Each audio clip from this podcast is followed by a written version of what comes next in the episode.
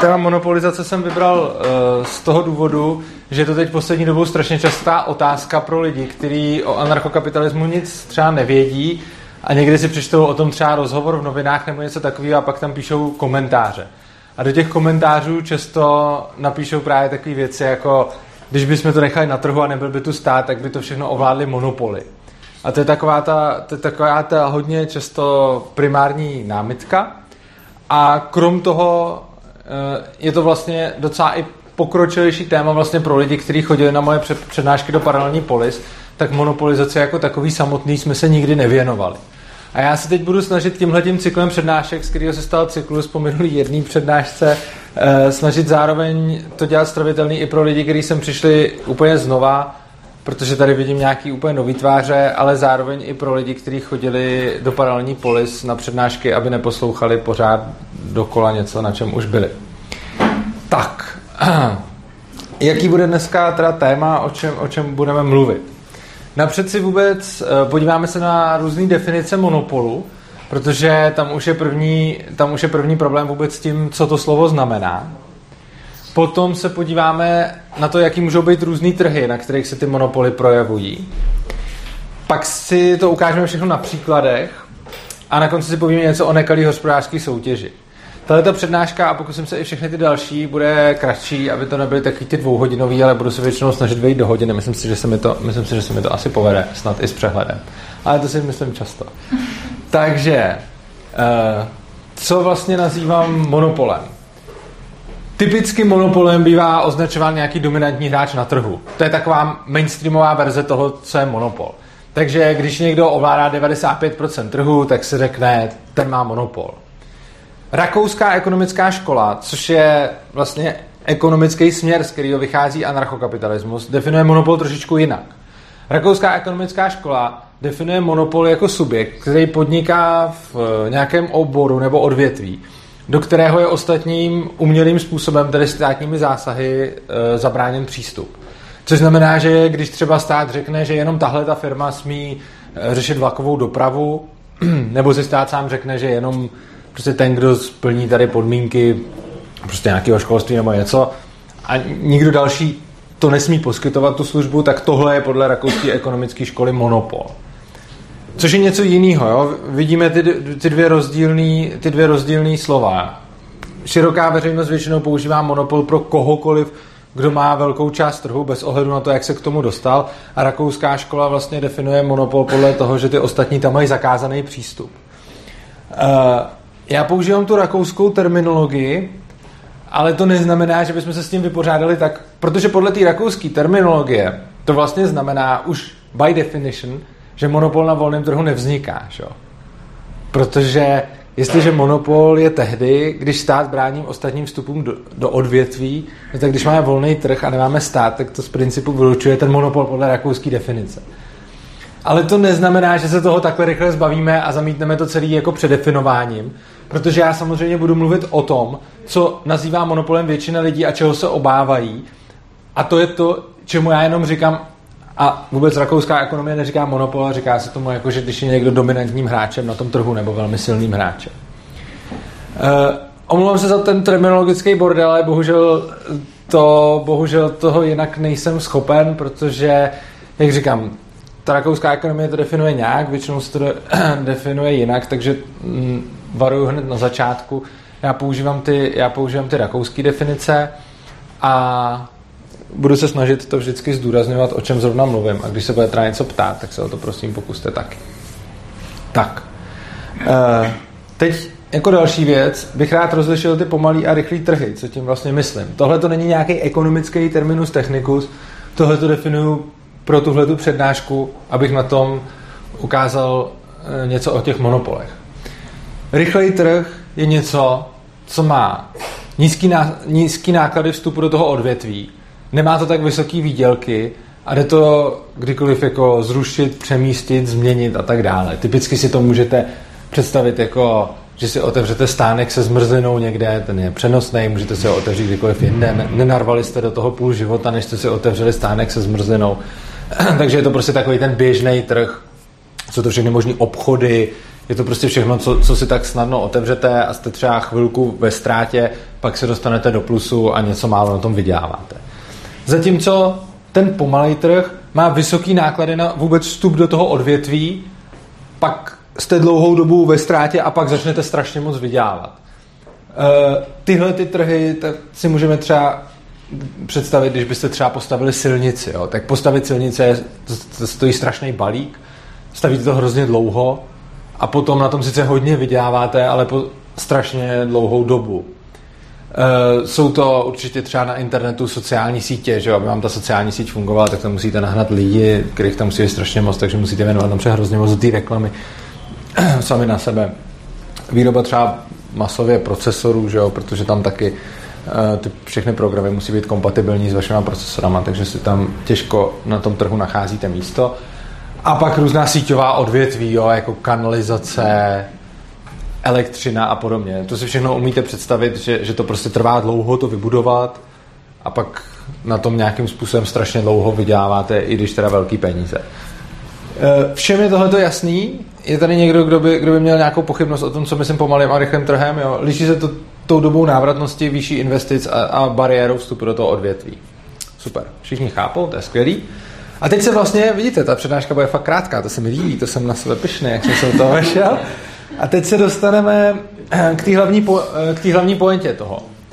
Eh, skoro nikdo nemá problémy s monopolem na těch rychlejch trzích.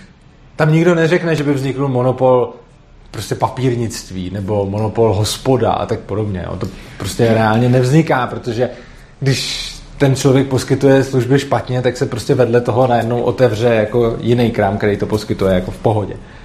Takže o těch rychlých trzích není asi třeba mluvit, tam všichni chápou a všichni uznávají, že ta konkurence prostě funguje. Ale na tom pomalém trhu se většina lidí obává právě nějaký ty monopolizace a bojí se, že tam vznikne nějaký dominantní hráč, který všechny ty ostatní vytlačí a pak si začne, pak si začne diktovat ceny. No ale co já říkám? Já říkám, že ty dva trhy jsou principiálně úplně stejný a liší se jenom tím časem a tou výší té investice. Což je jako strašně zajímavý postřeh, když se nad tím zamyslíte, tak vlastně, když si vezmeme nějaký nějaký pomalej trh, jo, třeba, já nevím, řekněme třeba nějakou silnici, jo. Když vybuduju silnici, tak budu nějakým způsobem jako mít, když to bude jako, když budu mít třeba síť silnic v nějakých místech, tak tam budu mít nějakým způsobem, jako budu tam dominantní, lidi by řekli, že to má monopol, a teď si můžu jako zvyšovat ceny a ty lidi tam v úzovkách jako musí jezdit, protože nemají kudy jinudy. Jenže, co se stane, když to přepálím a budu ty lidi fakt jako odírat? No ty lidi se na to časem vykašlou a začnou používat nějakou jinou dopravní metodu než tu silnici. Začnou třeba jezdit vlakem, začnou dělat něco úplně jiného. A nebo přijde někdo jiný, kdo už se teda naštve a vybuduje jinou silnici, která mi bude konkurovat. No a já jsem potom docela v háji, protože v tu chvíli mám jako po ptákách. A ještě hůř, když je to něco, co silnice ještě třeba můžu říct dobře, tak já pak taky snížím ty ceny. Ale když je to něco jako třeba, že bych poskytoval kanalizaci, tak když bych poskytoval kanalizaci na nějaký vesnici nebo v nějakém městě menším nebo někde a byl bych tam teda jediný, kdo poskytuje kanalizaci, tak bych si řekl tak a teď, teď strašně přepálím ty ceny a prostě protože všichni v vozovkách musí využívat moji kanalizaci, tak je strašně natáhnu. No jo, jenže co oni ty lidi udělají? Oni si ty lidi stejně nakonec najdou nějaké řešení. Konkrétně si postaví prostě nějaký septiky a budou jim tam jezdit hovnocucové, který to budou prostě, eh, který to budou odvážet, který to budou odvážet jako jinak.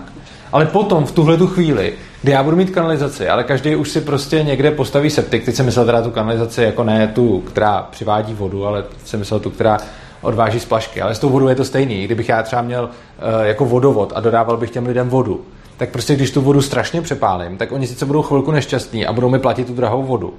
Ale potom se naštvou a vyhrabou si tam studně, že jo? A prostě postaví si tam, jako vyhroubí si tam studně, dají si do nich čerpadla a v momentě, kdy už ten člověk tam bude mít studni s čerpadlem, tak on už mi nedá znova prachy za tu vodu, protože on už si to zařídil jinak a já jsem o to zákazníka víceméně definitivně přišel. Ten rozdíl, čím se to liší oproti tomu pomalému trhu, je pouze v tom čase. Já když vám dodávám vodu a jsem prostě vodovod a vy si ode mě koupíte vodu a já zvýším ty ceny, tak vy na to nedokážete zareagovat do jednoho dne. Vy na to nedokážete zareagovat ani do týdne. Vy na to dokážete zareagovat za půl roku nebo za rok třeba. Něco takového. A do té vy mi teda musíte platit jako hrozný sumy. To je sice pravda, ale musíme si uvědomit, že já jsem tam ten vodovod taky nevybudoval za den ani za týden. Já jsem ho tam taky budoval strašně dlouho. Což znamená, že já jsem v tom pomalém trhu udělal ty strašně jako zásadní investice. A teď bych teda si řekl, OK, tak jsem udělal ty zásadní investice, jsem tady ten dominantní hráč, nebo ten monopol, jak se tomu někdy říká, a teď teda zvednu ty ceny. OK, tak budu rok ty lidi jako sdírat, ale oni si to potom zařídí jinak. No a tohle je docela problém pro mě, který jsem to nestavil na to, abych rok na tom vydělával, ale já jsem do toho dal, já jsem do toho zahučil za hrozný prachy a vybudoval jsem si něco, co by mohl být biznis na celý život. A já si ho nezruším za rok pro nějakou vidinu okamžitého zisku, z toho důvodu úplně ze stejného, proč na těch rychlejch trzích se to neděje. Tam je to stejný, jenom je to v menším a rychlejch. Protože když já mám ten zmrzlinářský vozejk, tak ten zmrzlinářský vozejk si tam dám za týden. A když pak budu prodávat kornout zmrzliny za pěti kilo, tak si to ode mě nikdo nekoupí, ale on se tam druhý zmrzlinářský vozejk objeví taky za týden. Jo, prostě důležitý je si uvědomit, že vždycky to, že, já, že je někde teď problém do toho trhu nastoupit, symbolizovat, nebo je to proto, že i já jsem měl problém se do toho trhu dostat, jako ten velký hráč. A v momentě, kdy já jako ten velký hráč začnu prasit, tak dojde k úplně přesně stejným efektům, jako když začne prasit ten malý. Akorát si na to prostě počkám delší dobu.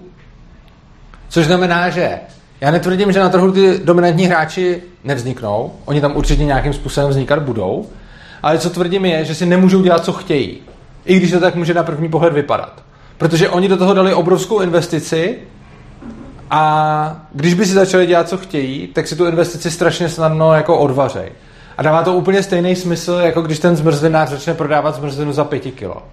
No, je to úplně přesně stejný, jenom prostě v jednom mi to trvalo týden si tam postavit ten stánek a pak oni můžu za týden přijít a v druhém případě mi trvalo x let vybudovat tam vodovod a pak za ním můžu prostě za dalších x let přijít. Jo.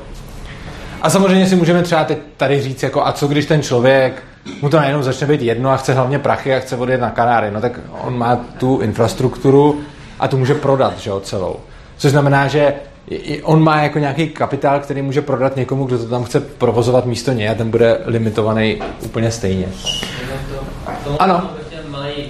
O tom, že zvýšit a pak to prodat jakože se to navýše, že nejvíc vydělal, pak to prodá a ten nový zase sníží se nějakého tak si pojede do že to se nevylučuje úplně. Ale k tomu třeba, nevím, Anka, kolik akcie, No ne, tak on to zvýší a pak to prodá hůř, že jo, už. Prostě, jako, je, je to vlastně úplně stejné, jako kdyby to vlastně furt ten samý, jo. On, on prostě, když na, natankuje ty ceny, tak mu to bude chvilku procházet, než se ty lidi zorientují a rozkoukají.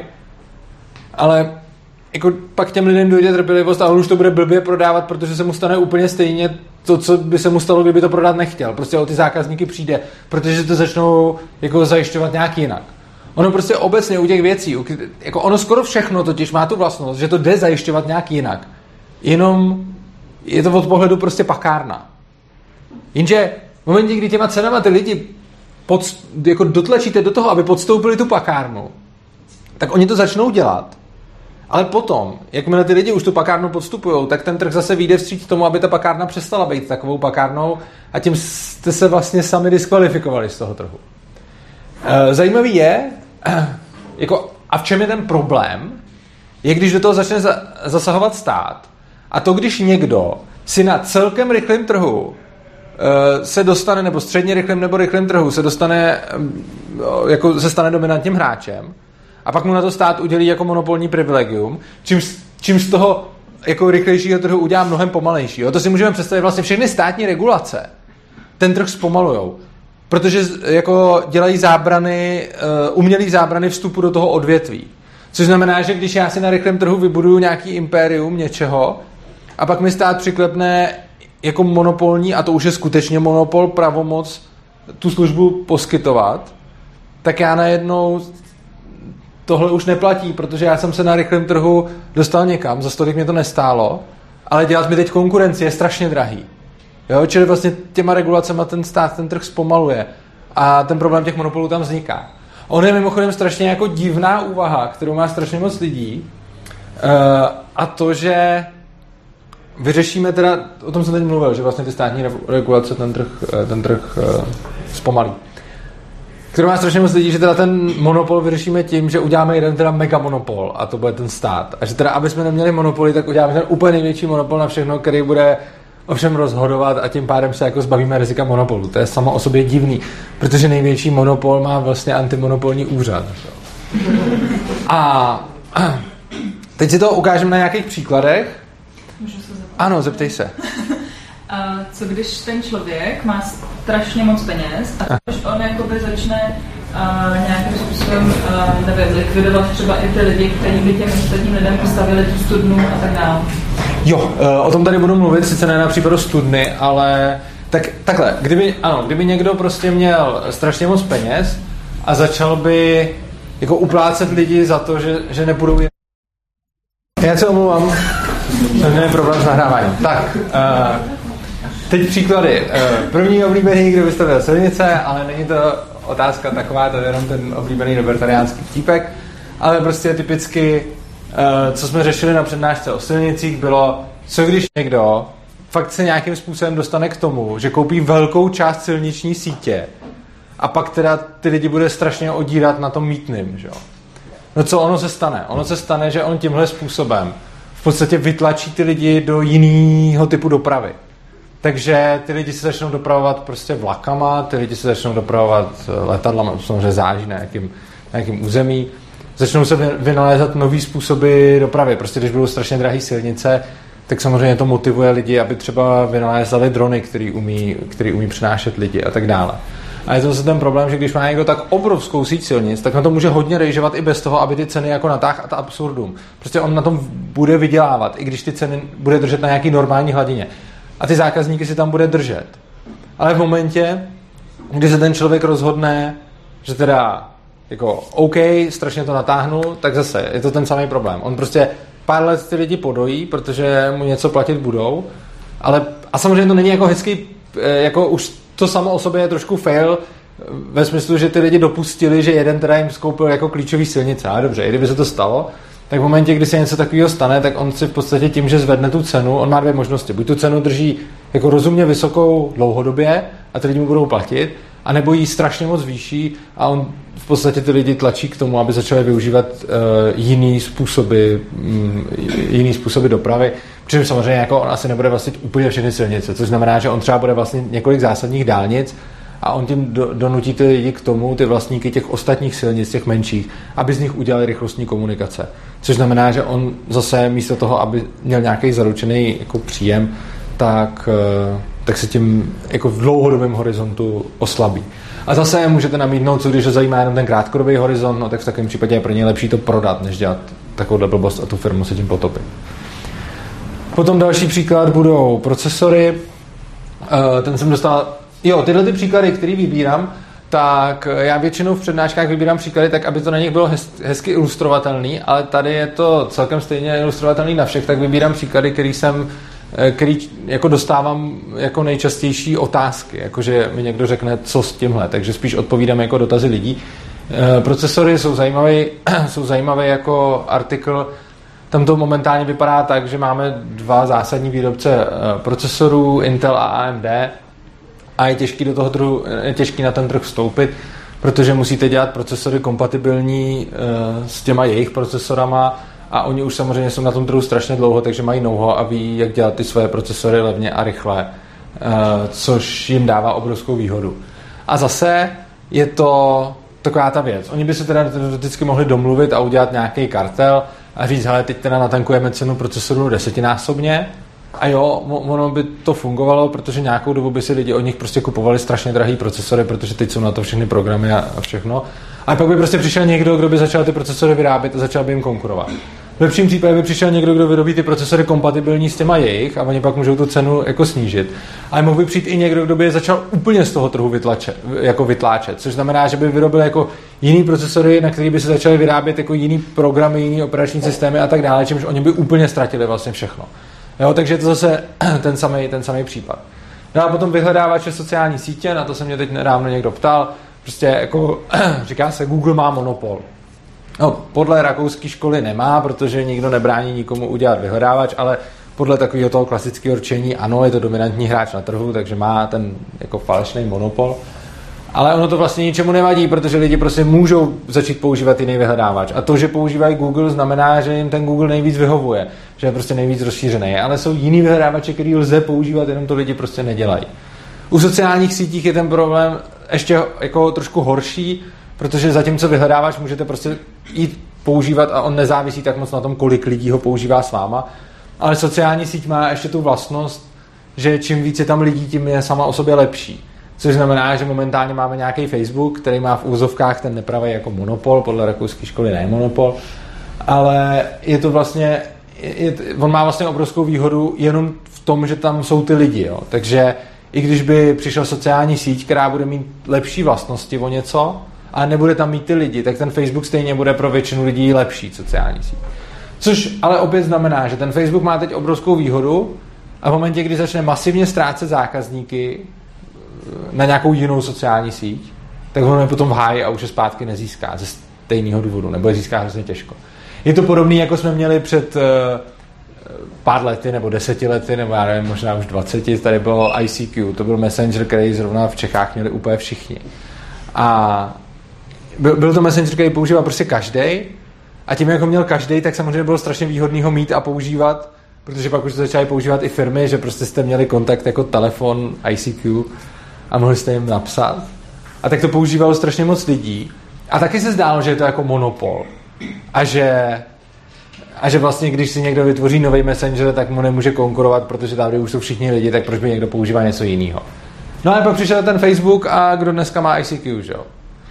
A ono úplně to samé se může stát tomu Facebooku. A tehdy v té době, když bylo ICQ, tak se přesně uváděl jako příklad toho monopolu tohle, jo? A dneska se uvádí jako příklad toho monopolu ten Facebook, ale to, že se to za těch deset let vyměnilo, ukazuje, že to není žádný monopol a že to vlastně není ani problém, jo? Já neříkám, že jsem nějaký fanoušek Facebooku třeba, ale prostě e, jako ta sociální síť má strašně moc nevýhod, ale má tu velkou výhodu, že jsou tam ty lidi. A to je její výhoda, kterou ona si nějak získala a když ji někdo chce konkurovat, tak musí s touhletou výhodou bojovat. A když Facebook bude jako hodně špatný a bude poskytovat hodně špatné služby, no tak o všechno přijde. Jo, což znamená, že on si nemůže dovolit. Kdyby se třeba teď Facebook spoplatnil, tak si myslím, že prostě se na to lidi vykašlo. Jo? Když by teď Facebook řekl, vybíráme jako i málo, třeba jako dvěkrát měsíčně, tak si myslím, že, ne, že, to, že bude hrozně noháje. A oni ví, proč to neudělají a proč vydělávají radši na reklamách a na tom, že vám berou osobní údaje. Uh, tak, další příklad, který tady máme, je výroba a rozvod elektřiny. To je taky strašně zajímavý téma, že prostě v momentě, kdy máte nějakou elektrárnu nebo dokonce rozvodnou síť, tak jste strašně zvýhodněný, protože od vás vedou ty, lidi, ty dráty k těm lidem až domů a vy si můžete víceméně, dá se říct, diktovat ceny. Jenže co ono se stane, když si začnete diktovat ty ceny moc, když prostě začnete ty ceny zvedat ad absurdum. Za prvý ty lidi začnou spotřebovávat méně elektřiny. Za druhý se začnou vyrábět spotřebiče, který spotřebovávají méně elektřiny.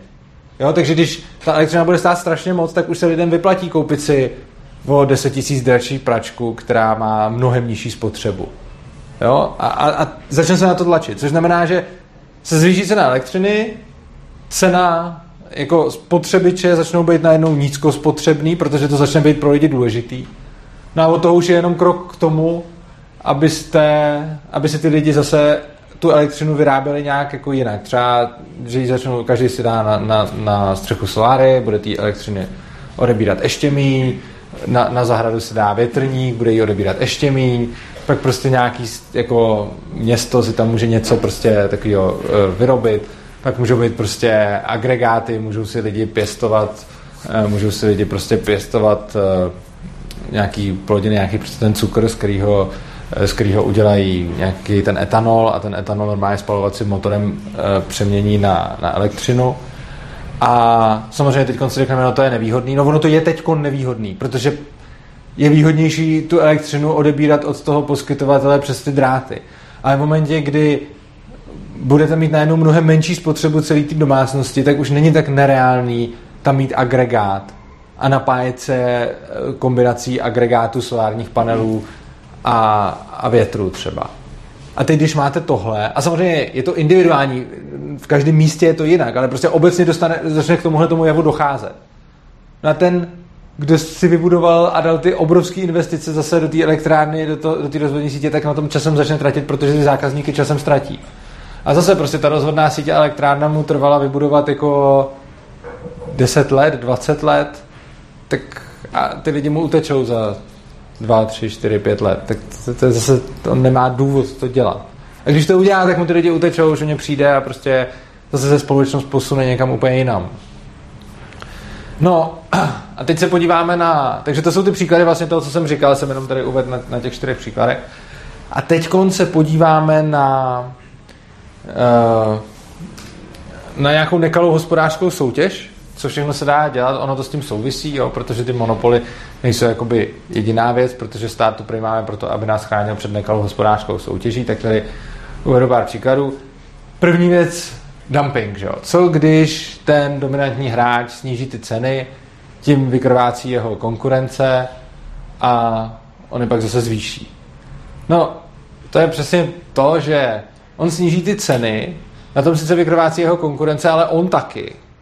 Pak ty ceny zvýší, ale ta konkurence mu tam začne vznikat znova, pokud to nemá od státu zakázaný. Takže tohle je problém.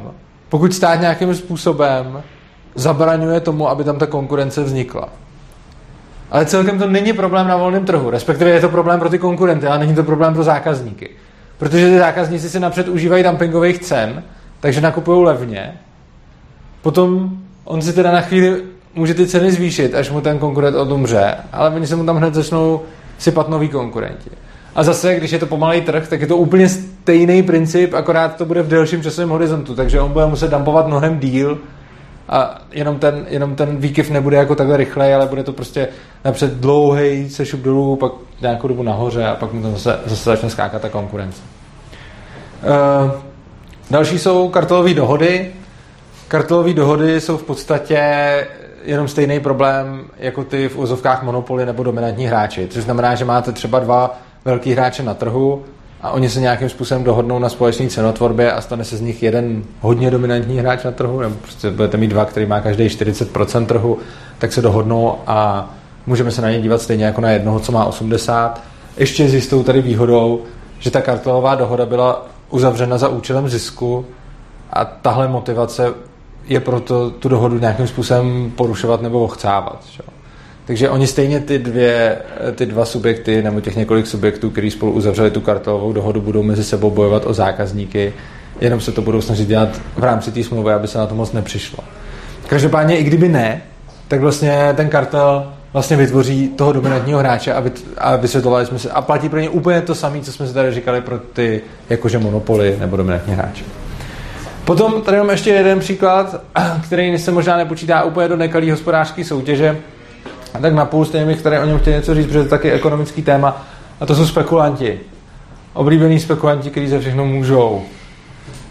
Uh, protože prostě něco nakoupí levně a koupí to jenom s tím, aby to později prodali draze. A řekneme si, no to je hrozný, oni přece nic nikomu nepřinesli a viděli na tom.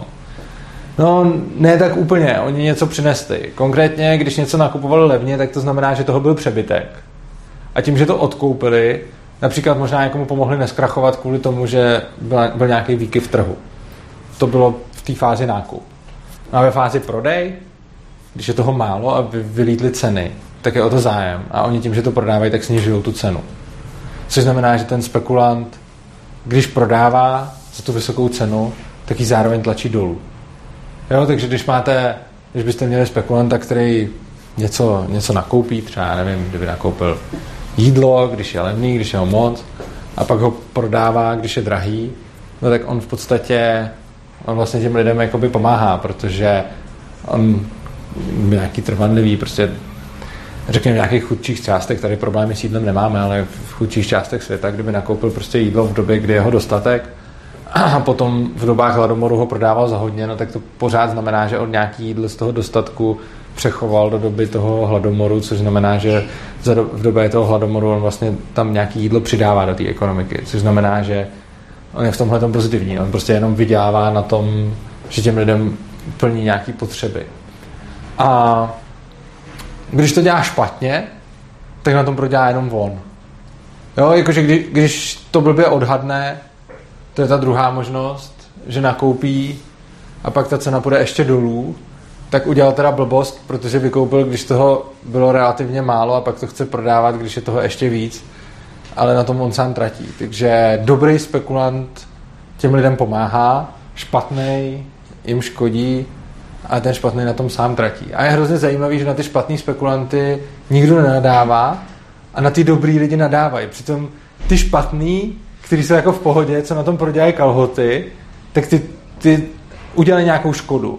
Protože to blbě odhadli a nakoupili něco, když toho bylo relativně jako málo snaží se toho prodat, když je toho relativně moc. A ty nikomu nevadí a ty, co na tom nejvíc vydělají, tak dělají pravý opak. Ty ekonomice pomáhají a stejně lidi potom nesnášejí. No, pak to máme ještě jeden takový příklad, který dělá snad úplně všechno z nekalých hospodářských soutěže a to je můj oblíbený Standard Oil. To je prostě krásná ukázka firmy, která eh, někde na přelomu 19. a 20. století obchodovala s petrolejem a byl to jako ultradominantní hráč v té nejbrutálnější fázi, měl prostě skoro celý trh jenom pro sebe a on dělal úplně všechno, to, co, si dnes, to, co je dneska zakázaný, takže on prostě dumpoval ty ceny, pak skupoval tu konkurenci, platil železnicím za to, že nebudou převážet zboží konkurence. Jo. Takže prostě úplně jako takový ten, ten největší masakr, co si můžete představit. Prostě všechny prostředky, kterýma tu konkurenci může, jako, kterýma tu konkurenci může zlikvidovat. On byl teda jako zaměstnavatel hrozný. Takhle, pracovat bych pro něj nechtěl, ale jeho zákazníkem bych být chtěl. Protože co on dělal? On tak strašně bojoval s tou konkurencí, že neustále tlačil ceny toho petroleje brutálně dolů. Takže za tu dobu, to, jako je, stane se vlastně pravý opak toho, co ty lidi vždycky straší. Oni říkají, bude tady monopol a on zvedne ceny. Ale on tady byl monopol v úvozovkách, ten dominantní hráč, ale on ty ceny celou dobu tlačil dolů, aby zůstával dominantním hráčem, protože kdyby je zvednul, tak mu tam okamžitě naleze konkurence ze všech stran. A on tu konkurenci vytlačoval z toho trhu prostě tím, že byl dobrý.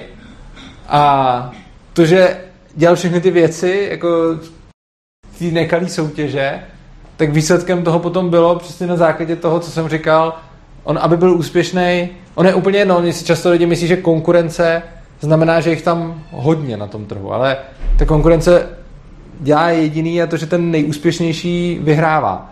A on, když je tam sám, tak na to, aby zůstával sám úspěšný, musí být stejně lepší než všichni ostatní. A to je vlastně v pohodě, protože on, když je lepší než všichni ostatní, tak poskytuje dobré služby. A není to vlastně vůbec žádný problém. Problém to začne být v případě, kdy on by byl špatný. A když on začne být špatný, tak z toho trhu začne vypadávat a začne ten trh ztrácet. Že? Takže je úplně jedno, jestli je těch hrozně dobrých pět, nebo jestli ten hrozně dobrý jeden. Důležitý je, když je pořád povoleno těm ostatním, aby vstupovali do toho odvětví. No a tím se dostáváme video. Já jsem to fakt zvládl strašně rychle, to mám radost. Jsem, konečně jsem si splnil své předsevzetí. A tím se dostáváme ke konci, bude dlouho uh, na diskuzi. Takže co jsme si na přednášce řekli, takový závěr. Za prvý, že skutečný monopoly na tom volném trhu nevznikají. Skutečný monopoly, tím myslím ty dle definice rakouské školy, tedy monopol takovej, že nikdo do toho trhu nesmí vstoupit. No, logicky nevznikají na trhu, protože tohle to může udělat jenom stát, takže ty vznikají jenom jako z deformace trhu. Samozřejmě na tom volném trhu můžou vzniknout dominantní hráči, ale pro ty platí, že aby se udrželi dominantními hráči, tak musí poskytovat dobré služby. A my můžeme o tom někdy pochybovat u těch, e, u těch pomalejších trhů, protože tam to nevidíme tak hezky. Jo? Každý si strašně snadno představí, že když zmrzlinář prostě prodá drahou zmrzlinu, tak ho nahradí jiný, s tím nikdo nemá problém. Ale lidem se těžko představuje, že když e, prostě ten, kdo má elektrárnu, prodává drahou elektřinu, že si lidi postaví solární panely a tak dále. Ale ona ta poenta je, já vlastně neříkám, že se stane to, že on začne prodávat drahou elektřinu a lidi si kvůli tomu začnou stavět solární panely. Ono k tomu vůbec jako nedojde.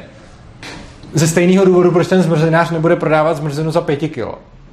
On prostě ví, že když to udělá, takže to je jako blbý, protože si tím třeba trošku vydělá, ale hlavně tím ve výsledku prodělá. Což znamená, že za prvý, i když se teda někdo zachová takhle hloupě a udělá to a zvedne ty ceny, tak nakonec ho z toho trhu vytlačej a on má smůlu a jediný, kdo ho tam může jako držet stát tím, že bude bránit ostatním, aby tam vstoupili.